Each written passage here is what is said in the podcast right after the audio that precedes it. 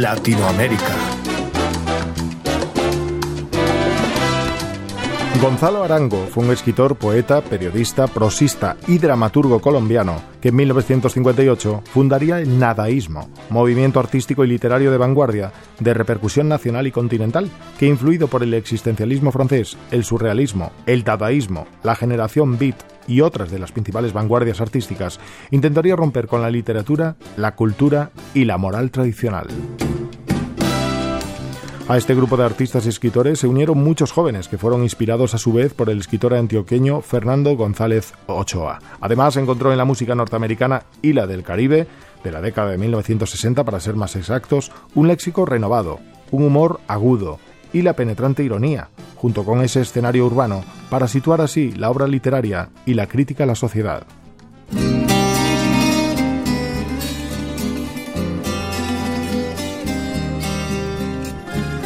La vida de nuestro protagonista estará llena de contrastes y de contradicciones, que pasan de un abierto y claro ateísmo a un religioso intimismo espiritual, y de un espíritu crítico de la sociedad de su tiempo, expresado desde el primer manifiesto nadaísta en 1958 y en prosas para leer en la silla eléctrica en 1965, hasta las posiciones místicas del último periodo en la isla de Providencia.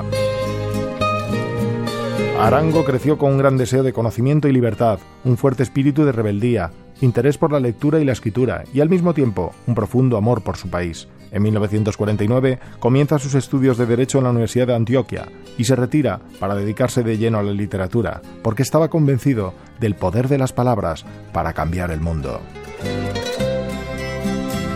El joven Arango fue uno de los que vio con buenos ojos el gobierno del general Gustavo Rojas, quien había hecho un golpe de Estado al presidente Laureano Gómez, en un evento sin derramamiento de sangre, todo se ha dicho. De este modo, nuestro protagonista se une al movimiento amplio nacional, con un grupo de artistas y de jóvenes intelectuales que respaldarían el gobierno del militar.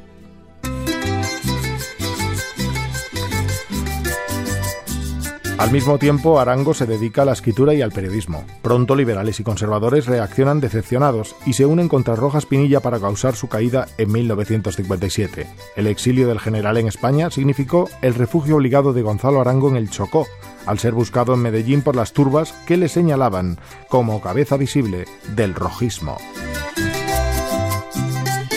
Arango nos enseñó en cierto modo qué era aquello del nadaísmo. Constituyó una auténtica revolución literaria e intelectual en Colombia a mediados del siglo XX. Su objetivo era no dejar una fe intacta ni un ídolo en su sitio. El movimiento reuniría jóvenes escritores cuyo talento crearía una verdadera escuela de literatura nacional y un movimiento vanguardista clave para la modernización de la literatura colombiana. Los primeros nadaístas que acompañarían a Gonzalo fueron antioqueños, Amílcar Osorio, Alberto Escobar Ángel, entre otros, que se unirían poco a poco a otros escritores de todo el país y bien pronto se extendería a nivel nacional y continental. Los nadaístas manifestaron su inconformidad con el orden social reinante, el bipartidismo político, las tradiciones antioqueñas, mercantiles y productivas que eliminan y asfixian la vida del espíritu, el conservadurismo social, los valores y las costumbres de la burguesía, el matrimonio tradicional, la literatura comprometida y militante y las revoluciones de masas con fines totalitarios. Así pues, fue un movimiento de artistas librepensadores, dedicado a la poesía, a la pintura, al periodismo, a la cultura y a las artes, continuado por muchos de sus seguidores hasta del siglo XXI. De hecho, los nadaístas no estuvieron de acuerdo con las posiciones obligadas de la estética marxista y de las obligaciones partidistas trazadas por Lenin. Defendieron la libertad de la imaginación artística y la libertad poética. Se distanciaron, por tanto, de los pregones del realismo socialista. Gonzalo Arango fue el máximo exponente. Miguel Camaño, Radio 5, Todo Noticias.